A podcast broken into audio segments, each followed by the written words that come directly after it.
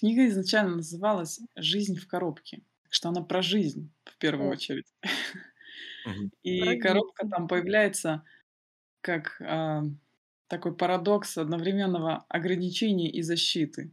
И наша квартира- это материальное проявление этой этого парадокса. А на самом деле нас окружает множество всяких разных коробок. Всем привет! Это архитектурный подкаст «Стекло Бетон». Сегодня на связи я, Хавов Александр, и Елена Белева. Это наша вторая часть большого разговора с Екатериной Рейсбих. Екатерина– архитектор, а также авторка книги «Больше, чем коробка» от издания Alpina Publisher. В первой части мы поговорили о роли архитектора в современном мире, а во второй мы поговорим уже о самой коробке, то, о чем, собственно, написала Екатерина в своей книге. Попытаемся разобраться, в каком месте мы живем. Где коробка, а где дом? Как в будущем а, может измениться наше жилье? А также поговорим, конечно же, о самом главном об идеальном доме. Не забываем, что в описании есть ссылка на книгу, а также промокод стеклобетон, который позволит вам купить книгу с 15% скидкой. А также подписывайте наши соцсети ВКонтакт, Телеграм, Фейсбук. Не стесняйтесь писать комментарии и отзывы нам. Нам будет очень приятно. Возможно, мы даже что-нибудь поправим. Например, уберем музыку из подкаста. А пока мы переходим к выпуску. Поехали! Да, хотелось бы очень на самом деле поговорить, собственно, про коробку, а, к чему нас и отсылает название книги. Больше, чем коробка. Как выглядит э, ваш дом? Вот так. Мой дом- это машина для мысли.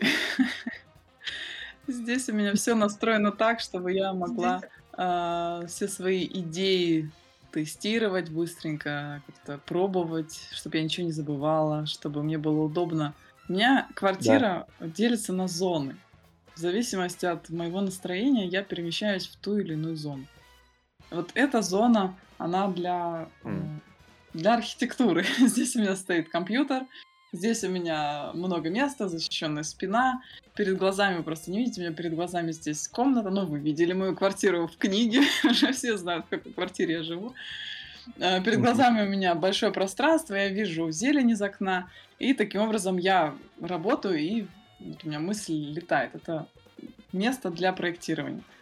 А, Дальше у меня есть диван, на котором я читаю или пишу. Это место для креативной мысли. То есть там я могу лечь, могу сесть, могу идти на кровать. Есть место для творчества. Это уже перед окном, где максимально много света. Там у меня стоит мольберт, там у меня стоят мои краски, э, планшеты, и там я рисую. Там у меня тоже два уровня штор, чтобы создать э, относительно рассеянный свет, потому что сложно рисовать при слишком яр- ярком свете, при бликах. Вот такой у меня сценарий. Это половинка квартиры, а вторая половинка, она как бы э, жилая. Там у меня спальня, уборная и кухня. Мне нравится, что под э, вот эту самую вот скучную часть, вот это вот, вот жилье, вот бытие, под, нее, под нее отведена вот эта самая такая вот небольшая часть квартиры, как вы- из вашего описания Да. следует. Ну, Да. потому что я все время работаю. Для меня это ну, моя страсть, мне это интересно, мне это любопытно. Я иду в душ, и я работаю. Я уже не хожу в душ без айпэда, потому что это невозможно. Ты заходишь в душ, и тебе приходят самые гениальные идеи, какие только могли возникнуть за этот день. И приходится выбегать, весь пол мокрый, поэтому я хожу уже с айпэдом. Прекрасно. Я заметил, что вот когда оказался, когда мы все сели на локдаун, э, мы с девушкой буквально два, два месяца, по-моему, мы сидели дома, работали из дома. И я заметил, как вообще построена забавно наша квартира. Нам пришлось делить два рабочих места по всему дому. И я заметил, что у нас вся квартира строится вокруг телевизора. Ну, то есть он, он- он фактически у нас находится телевизор в центре квартиры. Вот, у нас такая вот такой большой бубличек э, квартира. Вот, и э, мы зонами просто располагаемся по диагонали там от телевизора, где там какие-то такие очень странные зоны, как все неорганично оказалось. И чем дольше ты оставался дома вот во время этого локдауна, тем больше понимал, что нужно заняться зонированием, потому что ты, ты не успеваешь отрефлексировать вообще, подумать о своем доме, что с ним не так или что с ним так, э, что тебе не нравится, потому что такой, вот, вот мне типа сейчас я с работы приду, мне вот всего не хочется, вот хочется упасть, полежать, посмотреть, почитать. И все, и, и закончился день. А как-то не, не остается времени на рефлекси- на рефлексию.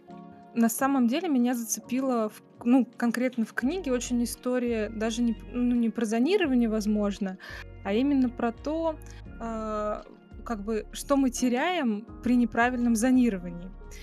Э, в том плане, что я никогда не оценивала шторы или электричество, например, да, в денежном эквиваленте, да, то есть отсутствие солнечного света заставляет меня пользоваться искусственными, и из-за этого я переплачиваю. Возможно, это связано с тем, что в России все же не столь жесткие а, коммунальные, так скажем, траты. Платежи, да. Да, как-то у нас э, с этим, возможно, все более просто, потому что когда моя подруга приезжала из Германии, я ей говорила, ты кран включи с горячей водой и пропусти минут пять, чтобы она нагрелась. Она такая, пять минут будет идти, ну, просто идти вода, чтобы нагреться. Для нее это было, ну, немножко шоком потому что это дорого. А у нас, ну, как бы, ладно, пропусти пять минут, пусть там прогреется немножко, окей. Вот. И не знаю, как бы мне просто интересно, как вы пришли к такому, ну, как бы посчитать, э, чем чревато нам отсутствие нормальных окон и, ну, как бы это очень прикольная штука для меня, во всяком случае. Честно? Это моя изощренная месть моему арендодателю. Теперь весь мир знает, что его квартира не так хороша, как он утверждал. Он меня обидел, и я в слабой позиции, я иностранка. Я здесь как-то, ну, не могу себя защитить. И я сначала, у меня была первая мысль пойти в, в этот профсоюз, потому что здесь на всякий, не знаю, на всякий чих профсоюз есть. Кто-то тебя обидел, сразу беги в профсоюз, тебя там защитят. Но я подумала, что это слишком банально. Нужно как-то более изощренно и незаметно внести во Вселенную мой ответ его поведению. Вот так. Просто мне кажется, вот эта история, она ведь не только интересна э, Почему я, я вот заговорил про дом, про сценарий использования? Потому что э, мы, правда, тоже вот не задумываемся, как мы используем дом и что в нем не работает, вот как ты правильно, Лен, заметила, с точки зрения экономики и эффективности. Ну, то есть мы же вообще с этой точки зрения не подходим к дому. Я тут недавно прочел книгу «Бетонное казино». В ней автор, э, который занимается продажей недвижимости, э, он там риэлтор какой-то там очень крутой, вот, и он рассказывает, как мы неправильно вообще подходим к осмыслению своего собственного жилья, как мы неправильно просчитываем сценарий собственной жизни, о том, что мы не прогнозируем на 5-6 лет э, сценарий того, как мы вот будем жить.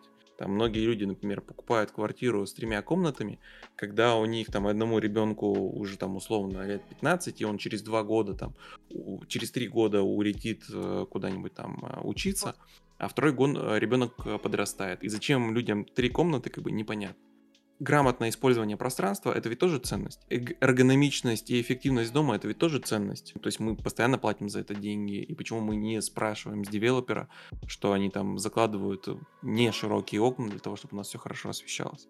Или, например, рисуем, или почему у нас девелопер не отдергивает, когда мы им рисуем ультраглубокие квартиры, чтобы посадить э, те площади, которые они от нас требуют. Хотя мы понимаем, что это неправильно, не нужно рисовать глубокие квартиры. Нам их пропускают, потому что, ну, оно вкладывается в планировку, там, типа, продает остается. Типа, ну, поставят лампочку. И мне кажется, здесь угу. корень всей этой проблемы лежит в том, что люди пока еще не имеют э, культуры отслеживания своих желаний и потребностей. У нас есть определенное сформированное давление социальное от наших родителей или от общества угу. о том, как, как должен выглядеть дом и что в какой форме правовой он у нас должен быть. Например, для меня было серьезной ломкой, когда я приехала сюда в Германию и не могла купить себе никакую квартиру, потому что все очень дорого. Э, в итоге я уже несколько лет на съемных угу. квартирах, и изначально у меня всегда было отношение к человеку, который живет в съемной квартире, что, ну, как бы это, это временно. Это потом, когда вот накопятся деньги, будет все нормально, потом будет э, обязательно своя квартира. И сейчас я прихожу к тому, что а вообще надо ли это? А не пережиток ли это прошлого, потому что оказывается, что мне на самом деле среди моих ценностей гораздо важнее быть как-то на подъеме, что ли. Захотела, поехала в один город, захотела, поехала в другой mm-hmm. город, в другую страну, или вообще уехала на месяц куда-нибудь, не знаю, по поближе э, к лесу или в деревню куда-то, и там поработала, или там пожила, или, или вообще не работала. Мне нравится в Германии есть такое понятие как же называется, то ли сабатон, то ли что. В общем, год, а, когда ты размышляешь о жизни. Вот у нас есть такое понятие, что если ты приносишь работодателю резюме, и у тебя там белое пятно, то ты как бы что, ничего не делал в это время, тебя никто не брал на работу. А здесь есть вот законное понятие, что год я думал о своей жизни. Делал, что хотел, и это не белое пятно. Вот на такие белые пятна хочется, чтобы оставались возможности. И чтобы дом при этом не ограничивал. А вот при всей вот этой культуре шеринга и арендного жилья, интересно, у нас вообще будут меняться квартиры? То есть, по сути, э, это ведь уже другой запрос. Это люди арендуют квартиру не для того, чтобы для проживания на длинный срок, то есть них будет меняться потребность. То есть можно больше экспериментировать, наверное, с помещениями, с пространствами. Или как? Что думаете? Ну, сразу просто такой вот... как минимум пять параметров, э, о которых нужно подумать. Но нужно сконцентрироваться, наверное, про форму образования, потому что вы спрашиваете об этом, как повлияет культура шеринга на Ну. особенности планировок. Наверное, не знаете, не столько планировок, сколько вообще подходу к архитектуре. Потому что когда мы понимаем, что у нас шеринговая система, да, допустим, жилья, ну, то есть нам нужно, например, дополнительные пространства для людей, которые будут там выходить и работать условно в доме, там нужно им какой-нибудь коворкинг сделать внизу дома, э, какой-нибудь каливинг для того, чтобы они собирались вместе и могли провести день рождения там э, где-нибудь в каком-то общем пространстве, а не у себя в маленькой квартире. И, возможно, не нужны такие большие площади квартир. Да, Ну, да, я вот к этому, что четырехкомнатные, не знаю, квартиры. Это кажется совсем пережитком. Дом превращается больше в сервис, то есть и, возможно, будет иметь место прачечной, что тебе в квартире не нужна прачечная, спустись в общую прачечную. Дом как такой Вот, полностью автономный сервис. на этот вопрос, можешь- можно посмотреть, опять же, на рынок товаров. Машины Мгм. есть большие, есть маленькие, есть лимузины, есть там джипы и так далее.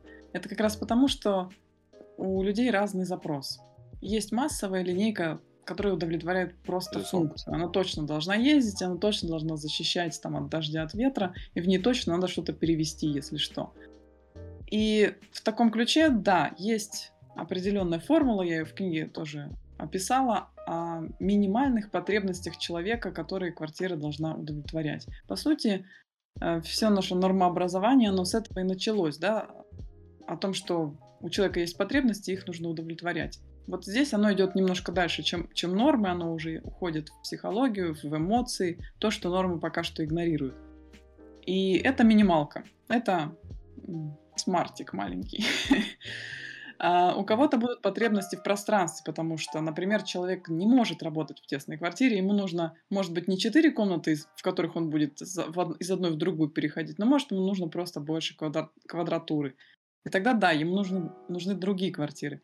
И на эту тему я там нарисовала шуточную перекладку хрущевки, да, если у нас а, хрущевка превратится в такое ам, робот-жилье, в котором все будет автономно и масштабируемо, то там есть определенный набор функций, да, коворкинг, да, какие-то общественные пространства, да, другая планировка квартир, а, обмен и так далее.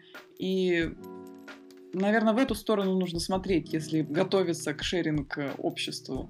Опять же, уходим в сторону автономности, что когда человек едет из точки А в точку Б, он должен ожидать, что у него там минималка как минимум удовлетворится, ему не придется из этой квартиры на автобусах там очень долго добираться куда-то. Он знает, что там в подвале, а, в гараже есть 10 домовых машин, и он возьмет одну и точно сможет ее быстренько арендовать и ездить по своим делам. Ну, это как такая просто концепция. Как в Макдональдсе. Каждый, кто идет в Макдональдс в любой стране, он знает, что у него будет такое-то меню за такие-то деньги. Вот здесь то же самое. То есть здесь речь даже не только Да. а, о планировках, а и о, о том, как это подается на рынке, о том, сколько это стоит и так далее. Ну да, просто есть ощущение, что благодаря вот этой всей цифровизации и то, что мы там условно переходим в новую эпоху, а также еще и локдауны, что у нас появляется большая потребность в социализации. То есть мы меньше общаемся, вот работаем из дома чаще всего, имеем очень мало контактов, поэтому шеринговая э, система позволяет нам выбираться куда-то в какие-то общественные пространства, какие-то вот общие места, где можно поработать, посоциализироваться хоть немножко и увидеть людей. Посоциализироваться, да. А как это по-другому назвать, Лена, я не знаю. Нет, хорошо звучит, приятно. Пойду посоциализируюсь. Что делаешь? Социализируйся. Это, ну, кстати, вот сейчас, если мы начали говорить, да, про изменчивость в обществе, это же история тоже про, наверное, тренды, да, то есть меняется общество, архитектор может, да, подстраиваться под изменения, а может их предугадывать, да, например, попробовать, да, построить один такой дом уже, ну, как бы в новой структуре, посмотреть, будет ли работать он или нет. То есть история все-таки со трендами, она А тут же имеет видишь, место быть. тут же видишь, какая история, как мне кажется. То есть застройщик, который будет реализовывать этот проект, он будет идти на какой-то компромисс для того, чтобы если проект с арендным жильем, вот, вот этой сложной системой, да, про которую мы проговорили, которую Екатерина рассказала, как это все устроено, как это все взаимодействует, если она не сработает, чтобы этот дом можно было эффективно перевести просто, ну, старую схему, чтобы деньги-то как-то ну, жили. То есть поэтому он изначально будет идти на какие-то компромиссы, и если эта история выстрелит, то он, наверное, следующий его проект, он уже будет еще чуточку сильнее отходить от этой истории. И так, возможно, кто-то будет проверять, работает это все или нет. Да. да, да, опять хотела сказать про стартапы, потому что у них есть такое понятие, как выход на рынок. А, когда идея совершенно новая, mm-hmm. то ей очень тяжело будет на рынке, и это нужно предвидеть. Когда вы говорите переделать это в старую модель, это уже как бы exit, модель exit, да, когда мы начинаем закрывать все это на клюшку, все у нас не получилось, как теперь грамотно из этого выбраться, чтобы совсем все не потерять. Это отходная модель, она в последнюю очередь к ней нужно прибегать. Поэтому, когда мы делаем такой дом, я рассуждала на самом этим. Здесь в Германии был какой-то конкурс, и я очень пыталась туда попасть, но не попала. Но пока я к нему готовилась, я ну, тоже накидала модель. А если делать вот такую новую модель жилья, каким образом ее интегрировать в город с учетом того, что она будет единственной. Потому что, когда мы разговариваем о таком новом типе, у нас он всегда mm. фигурирует в разговоре в связке, в системе. Если это шеринг, то это не может быть один гараж. Это должна да. быть платформа, на которой все это будет обмениваться. Иначе, если масса будет слишком мала, то она не наберет нужного уровня капитализации. Поэтому у нас все, все вот эти системы в этом современном трендовом доме, они обязательно увязаны с другими трендовыми домами. Но всегда был момент, когда есть какой-то старт. Поэтому, э, создавая такой дом, если мы создадим идеальную вот эту вот штуку, и она сто процентов не сработает, потому что она будет не готова к этому, и потом все будут говорить, ну мы пробовали, но не получилось, это затормозит развитие еще на десятилетие, потому что неудачный пример будет использоваться mm-hmm. консерваторами для того, чтобы тормозить это все и дальше. Поэтому здесь важно начинать э, с самоката. Опять стартапер, да? Не сразу Феррари делать, а начать сначала сделать самокат, который уже все-таки едет, но он не такой классный, но он едет, он решает какие-то маленькие задачки. Потом мы сделаем велосипед, а уже потом будет у нас Феррари, то есть вся система этих домов между собой. И здесь, опять же, обращаюсь к фрактальности, о которой я говорила, что автономность, она должна начинаться в квартире. Я в своей квартире удовлетворяю все свои потребности. Да, если да, я иду к соседям, и мы вместе начинаем удовлетворять свои потребности как дом. То есть мы сокращаем потребление энергии, сокращаем потребление mm-hmm. мусора, различными всякими приемами, используем крышу, используем подъезды, может быть, начинаем друг между другом что-то шерить. Это выглядит сейчас, может быть, э, много, как говорится, мучат траваха пока dinero, да, много работы, мало денег, но э, в масштабе, когда ты все это делаешь, оно действительно дает хороший результат. Вот, и потом мы уже начинаем масштабировать на город, а не сразу давайте тут памятники ломать и новые ставить. Мне кажется, это очень похоже на... Э, я просто сама из маленького города, и Э, у вас тоже в книге была, была описана история, значит, по, про, по переезд э, из барака, например, да, в классическую хрущевку, когда появляется отдельная кухня, отдельная ванная, и это уже здорово, да, то есть вот эти минимальные потребности хотя бы в чем-то отдельном, персональном удовлетворяются. Я вспомнила, что э, вот мы тоже жили в классической хрущевке, и там люди чувствовали себя счастливыми просто потому, что у них отопление, у них горячая вода, да, там не земляной пол, а нормальный пол. И они выходили, ну вот эта вот тема с соседями, а там были очень дружные соседи, и они выходили во двор и сами высаживали там цветы, и как бы, ну, их влияние, да, оно расширялось на территорию даже вокруг дома, да, а иногда и нескольких домов, когда объединялись и делали детские площадки сами. Вот пример как раз той истории, когда мне хорошо в квартире, и вот это разрастается, разрастается, разрастается. Да. Да, хороший пример. И мне хочется вставить но, но я не, не буду. Нет, не надо. Ну-ка, вставь. Да я просто вспоминаю, вспоминаю эту всю историю этих урбанистов, которые вот, вот сделали нашу жизнь как бы лучше. А, про то, что вот эта история, когда ты распространяешь свое счастье своего дома на окружающее пространство, она же не всегда и не везде работает. Вот я живу в 25-этажном доме. Я не ощущаю, что двор, который вот у меня есть, что он мой. Я понятия не имею, кто у меня соседи. К тому же у меня в, квар- э, в квартире Короче, как это правильно так бы сказать-то? Короче, э, тут сдаются квартиры посуточно. И для всяких разных людей. И репутация у того дома, где я живу, не очень хорошая. Все таксисты знают, кого они сюда возят. Вот. Э, для людей любви обильных, вот так скажу, наверное. Я не знала, что ты живешь в таком доме. Таксист недавно сказал, что вот типа у этого дома вот такая вот репутация. А я как бы и не знал. Но при этом тяжело ассоциировать себя в таком доме с окружающей средой и пытаться сделать ее лучше, потому что, ну, ты никого не видишь, ты никого не знаешь, и дом для тебя становится просто огромной кучей бетона и стекла. А ну, площадка, ну, ну просто... То, о чем Варламов очень часто говорит. О том, во что превращаются да, да. дома, если их э, сделать в таком гетообразном виде. На самом деле, насчет гетто, это правда. У Саши натуральное гетто. Э, я была там несколько раз, и Среда абсолютно непросматриваемая, а, ужасные виляющие коридоры. Ну, как бы, чтобы дойти до Сашиной квартиры, нужно преодолеть крепость и несколько э, очень сложных домофонов, которых нужно вбивать по, не знаю, 10 цифр, чтобы домофон сработал конкретно на Сашину квартиру. И вот эта история, тоже описываемая в книге о том, что замкнутые дворы и замкнутые пространства не дают ощущение безопасности, а дают э, возможность для всяческих противоправных э, скрытных штук. Э, это вот прям есть это ощущение, хотя забором огорожено, решеткой сверху, значит, накрыто, и неприступная крепость в пять этапов прохождения дверей всяческих разных. Пожалуйста, никто не проберется, даже если очень захочет.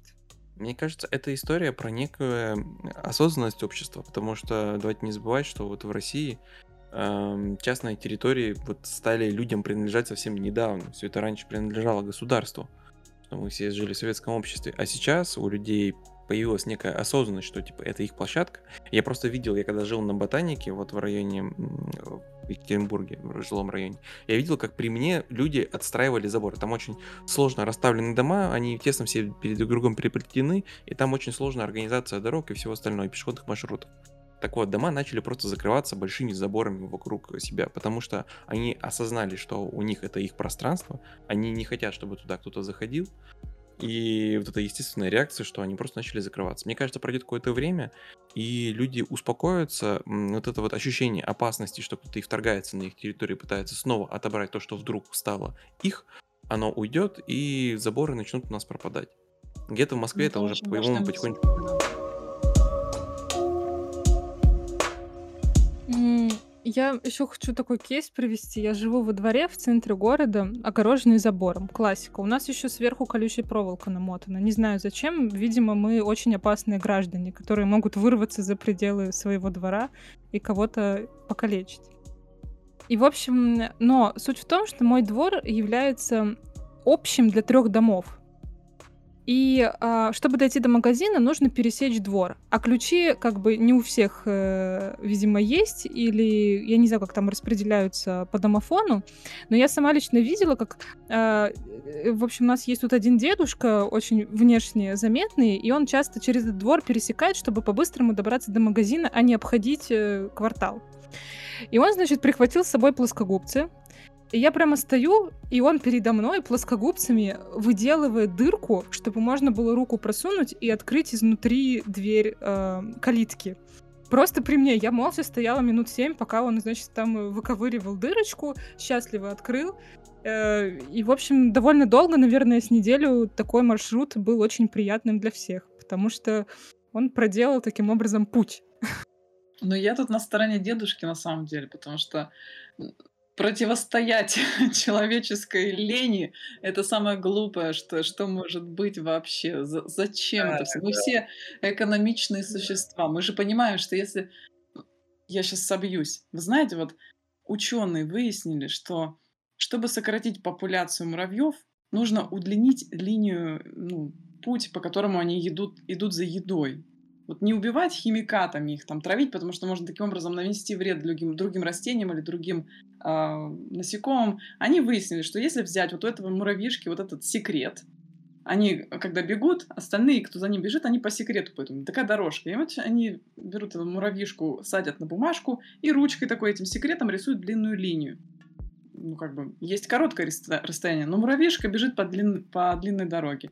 Таким образом, они тратят больше времени на то, чтобы добежать до еды, дохнут, и популяция сокращается, все, проблема решена. То же самое и с людьми.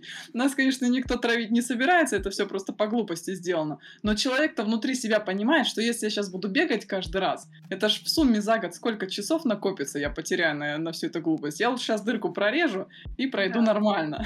С опасным существом мы имеем дело с человеком. Да, или с управляющей компанией. Ну, это, это отдельная история. Э, У меня так- такой вопрос. А что, вот, вот мы проговорили про это все, а что может сделать архитектор, ну, не как человек, а вот как архитектор вот с этими проблемами, которые мы говорили? Первое, что мне приходит в голову, мы просто делали какой-то небольшой кейс, когда мы э, дворы поднимали и оставляли пространство для транзитных пешеходных проходов. Заказчик нам сопротивлялся этим решением для того, что мы делали какие-то транзитные пути через их территорию и так далее. Он говорит, типа, это же наша земля, зачем нам делать какие-то транзитные маршруты для людей к остановке? Типа, чего вы придумываете? А, Если инструмент для создания этих путей это заказчик, то нужно подобрать к нему ключ. Ну, как правило, ключ у российского заказчика это финансы. Можно ему сказать, что если, например, вы не сделаете эти пути, то люди постоянно будут выпиливать дырку. Ну, ремонт этой дырки обойдется примерно во столько-то рублей каждый год. Соответственно, вам дешевле здесь это все продумать. И еще можно, это как бы из сражений, а можно еще из бонусов. Ну, То есть додумать, каким образом эти люди, которые идут через э, ваш пешеходный поток, создают пользу для этого заказчика. Ну, например, ну это сейчас дурацкий совет будет, э, услышали и забыли сразу. Например. Например, на проходе, в котором идут люди, можно размещать какую-то информацию.